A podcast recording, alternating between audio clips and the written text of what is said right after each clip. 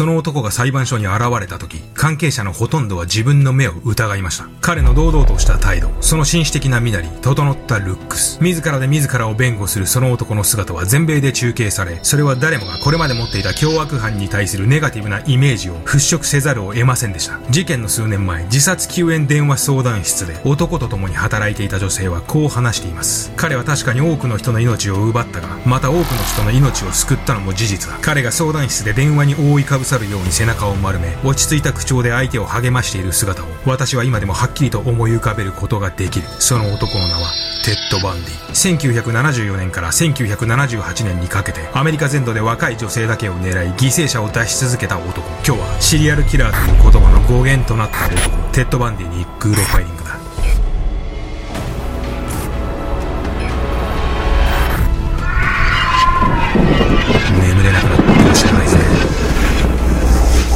て今日は、テッド・バンディです。バンディの犠牲者は、35人とも36人とも言われており、正確な人数はわかりません。未だ見つかっていない行方不明者がいるのも事実です。まずはじめに一つ、バンディは各方面でセンセーショナルな扱い方をされていますが、この男は決してヒーローではなく、ただの犯罪者だということ。彼の容姿や頭の良さによってバンディが行った凄惨な行為がぼやけてしまいますが、この男が行ったことは完全に人の道から外れるものです。しかし、あらゆる点で注目された男であり、世界一有名なシリアルキラーだということも紛れもない事実です。彼を有名にしたものはそのルックスももちろんですが、彼が犯行を重ねていた1975年当時、バンディのようなシリアルキラーが極めて稀だったからです。社会に完全に溶け込み、頭もよく、好青年として周りからの評価も高い。裁判では自分の弁護まで行ってしまう。それまでの陰湿な犯罪者のイメージがテッド・バンディによって根底から覆されたからこそ、彼は長年研究対象になっているわけです。それでは、行ってみましょう。1974年1月3 31日朝、ワシントン大学に通う19歳のリンダ・ヒーリーの部屋から、延々と鳴り響く目覚まし時計に違和感を覚えた同居人は、彼女の部屋で血に染まった枕と、リンダが着ていたであろう血濡れのガウンを見つけます。この日、リンダ・ヒーリーがシェアハウスの一室から夜間のうちに忽然と姿を消しました。テッド・バンディの仕業でした。バンディの初めての犯行がいつなのかについては詳細な記録はありません。73年とも74年とも言われています。4月、大学内の寄宿舎に住んでいたスーザン・ランコートが失踪します。その日友人と映画を見る予定であったスーザンは、友人との待ち合わせ場所に現れることなく、その消息を絶っています。もっともスーザンの失踪に関しては不可解な点がありました。それは彼女は幼少期から空手を習っており、仮にスーザンが何者かに襲われたのだとしたら、その時に反撃をしていたであろうということ。彼女が身の危険を感じたにもかかわらず、何も抵抗をせず、そのまま拉致されることなど考えられなかったのです。バンディが犠牲者をさらう際、彼は相手を無理やり力ずくでねじ伏せようとはしませんでした。彼には独自の方法があったのです。それは心理学の博士号を持つバンディならではの方法であり、狡猾に相手の善意を利用するものでした。腕にギプスをはめ、骨折患者を装ったバンディは、おもむろにターゲットに近づくとこう話しかけました。本を車に乗せるのを手伝ってくれないか。目の前にいるのは腕を骨折している。自分とあまり年も変わらない。身なりも清潔で物腰も柔らかい男。多くの女性がバンディに協力したと言います。車まで本を運んでもらったら、バンディは相手の隙を見て、バールで頭を殴打、気絶させ、そのまま助手席を外してある自分の車に乗せ、走り去ります。バンディの犯行は極めて秩序だっており、彼の犯行スタイルはほとんど全て同じでした。バールで頭を殴打し、気絶させ、考察する。バンディの車は茶色のフォルクスワーゲンであり、その助手席は被害者を気絶状態で運ぶため常に外してあったといいます。この点も非常に巧妙に考えられており、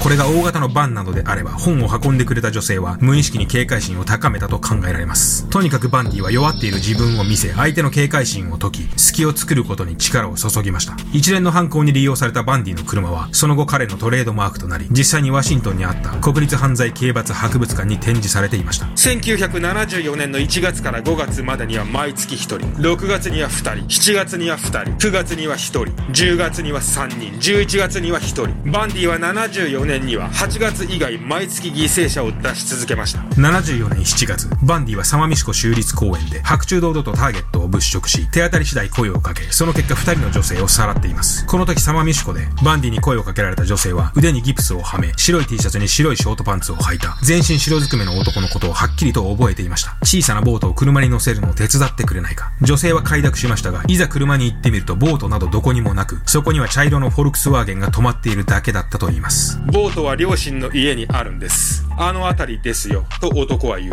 それなら初めからそう言うべきではないか。得体の知れない違和感を覚えた女性は、友達との約束があると言い、そのまま男と別れます。もっともこの日は公園で、地元の醸造所によるビールパーティーが行われており、そこには日光浴を楽しむ4万人の人手が押し寄せており、公園内で手当たり次第に声をかけるバンディの姿は多くの人に目撃されていました。そしてこの頃を境にして、警察には相次ぐ女子大生の失踪情報が集まり始めていたのです。バンディの犠牲者には共通の特徴がありました。色白、真ん中から分けた長い髪、平均以上の知性、痩せ型、独身、安定した家庭で育っていること。この点これらの特徴がバンディの初恋の女性の特徴と似ていることから、彼の犯行はこの初恋の女性、ステフファニーの面影を求めて行われたとする考えもありますが、それは違います。バンディは自分の理想とする女性だけをターゲットにしていただけであり、それがたまたまこれらの条件というだけであって、バンディは犠牲者にステファニーの面影を求めていたわけではありません。バンディの犠牲者は全てが若く、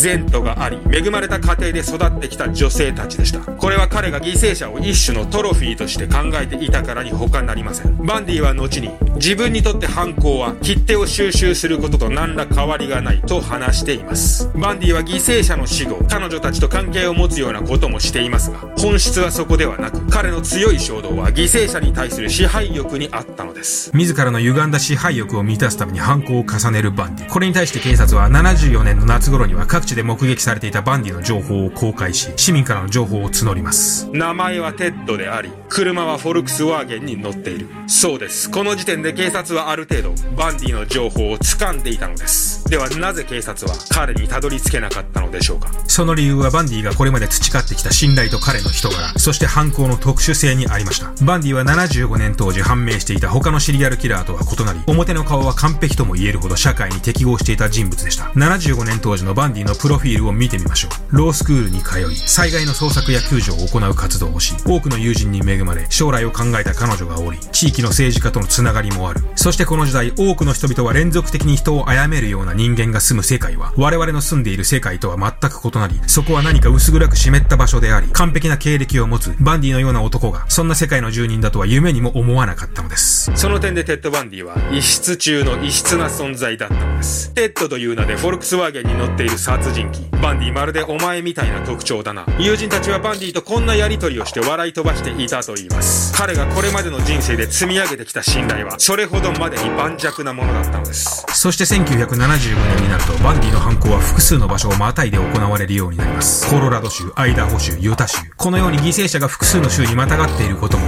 バンディの逮捕が進まない大きな理由の一つでした。バンディは最終的には10もの州で犯行に及んでいます。酒場に行く途中、自宅に帰る途中、旅行中、友人との待ち合わせに向かう途中、多くの犠牲者がバンディの毒牙の餌食となりました。1975年3月、ワシントン州の山中で4つの頭蓋骨が発見されます。いずれもバンディの犠牲者でした。失踪した時期も場所も違う。4人の行方不明者が同じ場所で見つかったことにより、この山中こそバンディが用意した犠牲者の墓場だということが判明します。彼はまるで動物がその戦利品を隠すかのように、犠牲者の頭部のみをここに隠していたのです。バンディは犠牲者の頭部を手元に数日間置いた後、それを山中に捨てに来ていました。75年8月16日午前2時、深夜にパトロールをしていた警察車両の前を1台のフォルクスワーゲンが通り過ぎます。車の通りはほとんどない深夜の時間帯。あまりここら辺では見かけない車両に警官は違和感を覚えます。そして10分後、同じ車がまた目の前を通り過ぎたのを確認した警察は、そのフォルクスワーゲンを停車させます。この時バンディが何のためにこの場所を徘徊していたかは不明ですが、フォルクスワーゲンの車内から出てきたものは、警官が抱いた違和感を確信に変えるには十分すぎるものでした。目出し帽、アイスピック、ロープ、バール、シーツの切れ端、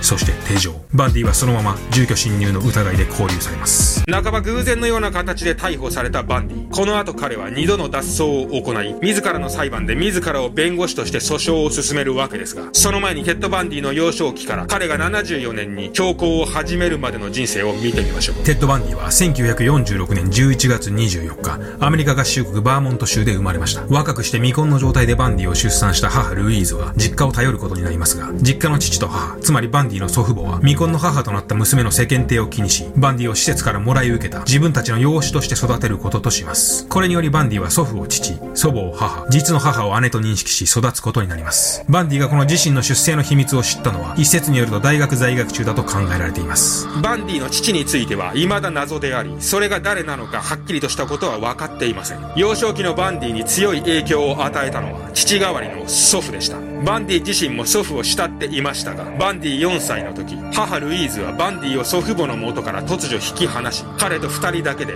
遠く離れたワシントン州で生活を始めています。それまで住んでいたペンシルベニアからアメリカ大陸を横断し、4000キロ近くも離れたワシントン州まで、まるで逃げるかのように引っ越しをした母とバンディ。一体この時期、親子に何があったのでしょうか？後にバンディの診察をした精神科医は、バンディは幼少期にトラウマ的な何かを目撃し、その記憶を抑圧している可能性が高い高いと話しています。祖父母と暮らしていた4年間、バンディに何があったのでしょうそのヒントはどうやら祖父の性格と彼の趣味にあったようです。祖父は爆発性の感触持ちで、たびたび妻に手を挙げることもあり、さらに大量のポルノのコレクターでもありました。幼少期のポルノ鑑賞が幼い脳に与える影響は計り知れないほど有害であり、当然祖父のコレクションは幼いバンディの目にも触れ、それに加え、バンディは祖父の暴力も目撃していた可能性があります。もっともワシントン州に来てからのバンディは特別問題行動を起こすことなどはなく、中学高校と普通に過ごしています。特別目立つような存在でもなければ友達がいないわけではない。思春期特有の内気さはあったが、悪い道に外れることもなく、バンディは順調に成長していきました。大学に入るとバンディはステファニーという女性と出会い、付き合うようになります。そしてこのステファニーこそ、後のバンディの被害者となった女性たちの特徴を合わせ持つ女性だったのです。色白、真ん中から分けた長い髪、平均以上の知性、痩せ型。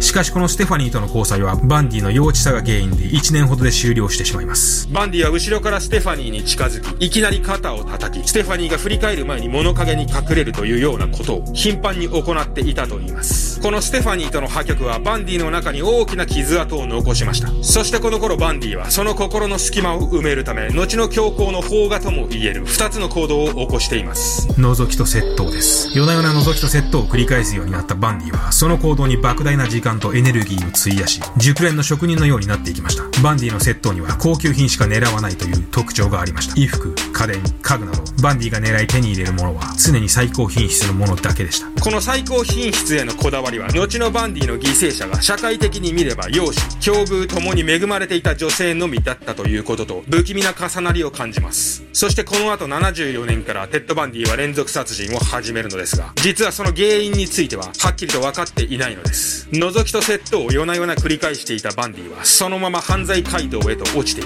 とうとう一線を越えてしまった。これがバンディの凶行の原因であれば話は単純なのですが、実はバンディはここから自らの努力によって逆境を跳ねのけ人生を立て直しているのです。彼はステファニーに振られた後、覗きと窃盗を繰り返しながら腐っていったわけではなく、そこから起死回生を図り、自らの努力でロースクールに合格し、選挙事務所での仕事を獲得し、政治家との人脈を作り、自分の人生を切り開いていったのです。実際この当時バンディと親交のあった政治家は、バンディを後の州知事候補として挙げていたくらい彼のことを買っていました。さらにバンディは一連の凶行を始める1年前の73年には、4年前に振られたステファニーとよりを戻すことにも成功しているのです。テッド・バンディは自分の人生が最もうまく回り始めた時期に突如として悪魔になっているのです。ただ一方でこう考えることもできるかと思います。仕事、名誉、恋人。73年に一通り自分が欲しいと考えていたものを手に入れたバンディは、それらが本当に自分が望んでいたものではないということに気づいてしまった。本当に心の底から自分が望んでいたのは別のものだった。人を支配し、所有し、その体自体を物理的に自由にできることこそが、本当に自分が望んでいたことだった。バンディは本当に自分の心を満たせるものは、それしかないと、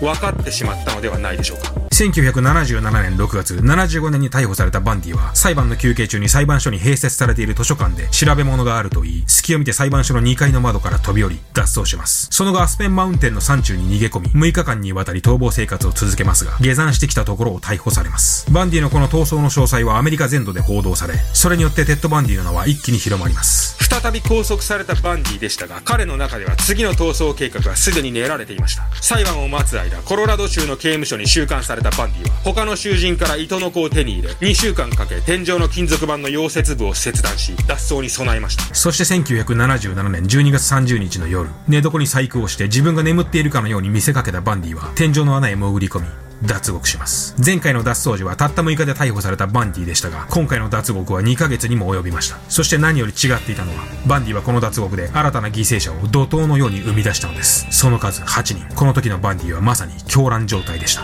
脱獄から2週間後バンディは大学の寮に忍び込みここで部屋から部屋へ渡り歩き2人を殺害し2人に重傷を負わせていますさらにその足でこの寮から数ブロック離れたアパートに押し入り1人の女性を襲い重傷を負わせていますそして逃亡から1ヶ月が経った2月9日バンディは最後の犠牲者である12歳の少女を学校の前でさらい殺害しました2月15日、盗難車で街中をうろついていたバンディを警察が呼び止め、バンディは逮捕されます。6月、バンディの裁判が始まると、裁判所は報道陣と傍聴希望者で溢れ返りました。中には報道を見て、バンディのファンになった女性もおり、バンディのグッズで人儲けしようと考え、T シャツを売り出す者もいました。バンディは自分で自分の弁護をしましたが、結局全ての罪で有罪判決を受け、彼には死刑が宣告されました。またバンディは裁判中に以前からの知人であるキャロル・ブーンという女性と結婚しその後2人は何度も夫婦面会を重ね1982年にはキャロルはバンディの娘を出産しています現在キャロルとバンディの娘娘の消息は不明のままです1989年死刑判決確定以来、捜査協力や上訴など様々な方法で死刑執行を引き延ばしてきたバンディの死刑が電気椅子により執行されました。死刑執行時刑務所の外には数百人の人々が集まり、バンディの死刑執行に歓声を上げたといいます。バンディ最後の言葉は、私の家族や友人に愛していると伝えてくださいというものでした。いかがだったでしょうか？テッド・バンディは実はグロファイリングで一番初めに取り上げた人物でもあります。まあもうその動画は完全に黒歴史ですので削除してますけども今回グロファイリング再始動ということであえて今このクオリティでバンディをやってみようかなと思いました。グロファイリングゼロとの動画の住み分けやなんでまたグロファイリングの方を始めたのかとか今後の方針なんかは近いうちにそれ単体で動画を出しますので詳細はそっちをご視聴ください。まあ明日あたりには出せるかなと思いますので。じゃあひとまず今日はこの辺。